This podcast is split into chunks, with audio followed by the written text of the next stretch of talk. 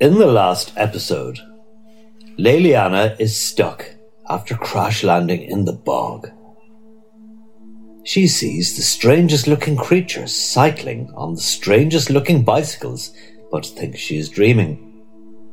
The Elder Wiblet sees her and calls over to his friends the Ringspinners and the Fruzzball Fairies to help him to get her out of the bog and back to his Fix-it Room. The story continues from here. Chapter eleven. The Fix-it Room. Two great big doors slid back, and in floated the Fruzzballs, and gently lowered her down onto a big wooden table running right down the centre of a long hall. Layliana woke up as they laid her down, and her eyes opened wide when she saw the sight around her. "What sort of dream is this?" she thought to herself. She looked up and saw the Elder Wiblet untying the knotted silk strands just above her head, and watched as the little Fruzzball Fairies floated away. "Who are all these funny creatures, and just where am I?" she asked herself. But her mind was still muzzy, and it didn't really matter to her at all.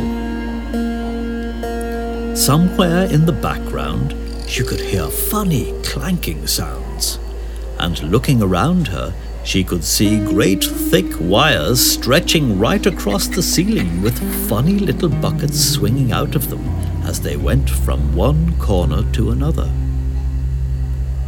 As she watched, she noticed a very old lady wearing a rather old-fashioned pair of glasses and a navy blue hat.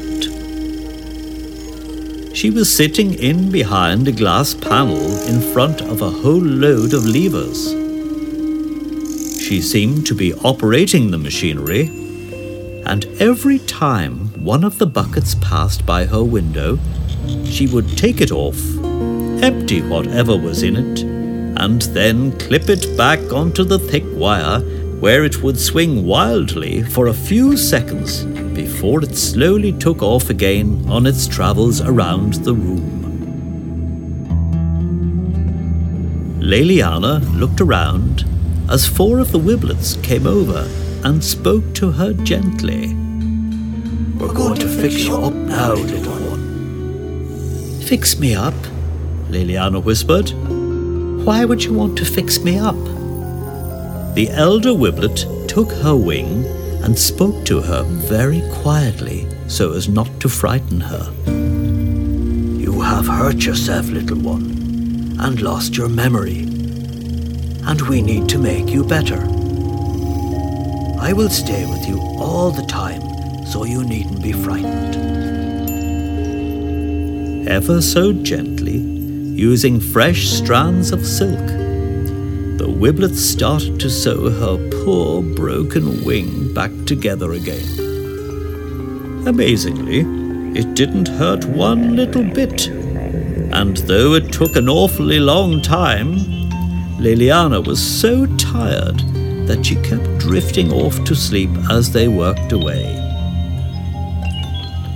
Some time later, it may even have been hours, Layliana woke up to find herself in a comfortable nest made from lovely soft cotton woolly type of stuff. She snuggled down in the warm downy nest and almost immediately fell fast asleep again, while overhead the buckets continued to swing wildly.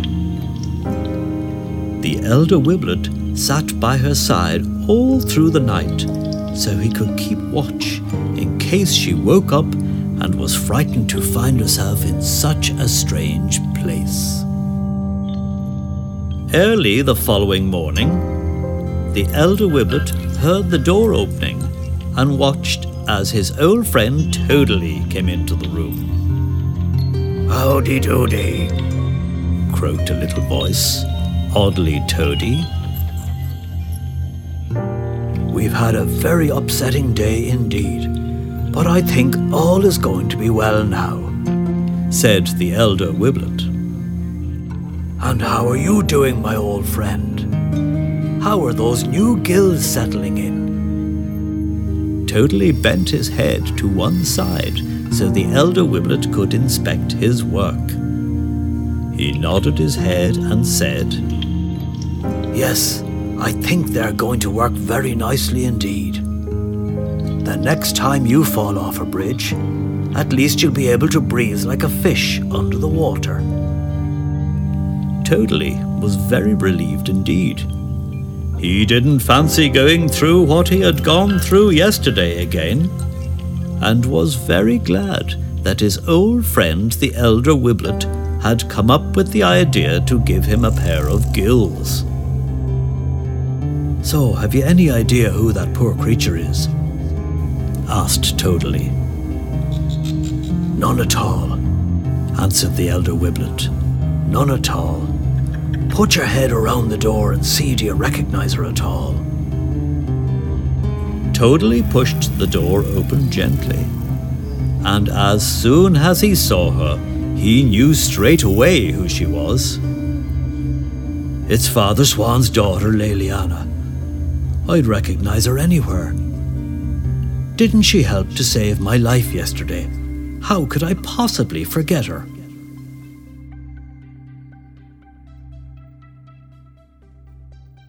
Chapter twelve. Clearing the Runway. Toadley rushed off as fast as he could to get back to Loch Tatinula to tell the swans. In the meanwhile, the Elder Wiblet called all his friends, and together they set to clearing the bog to make a runway so that Layliana could take off safely. His son, Festivimus, and his daughter, Winnie, both very clever Wiblets, started making plans to build a huge catapult that would help to launch Layliana into the air again, as the runway would not be long enough for a safe takeoff. They went out onto the bog and found two young ash trees standing side by side, and tying the tops together with a long length of rope, they pulled and pulled until the trees bent right back so they were nearly touching the ground. They put a big peg into the bog and tied the rope to it so the trees couldn't spring back up again. The runway was really coming on at this stage. All the young Wiblets had cleared the scrub off the bog and moved big rocks out of the way. They were digging what looked like to be a big long drain, and some of them were piling up a load of old wood along the sides to mark it out. The Ringspinners, in the meanwhile, were spinning a sling, which Festivimus and Winnie then tied between the two bent-back trees like a hammock. "Now we're ready," Winnie said, as they watched their friends putting the finishing touches to the makeshift runway. "I think it's time for tea." "Hold on," said Festivimus. "We need someone to volunteer for a test run."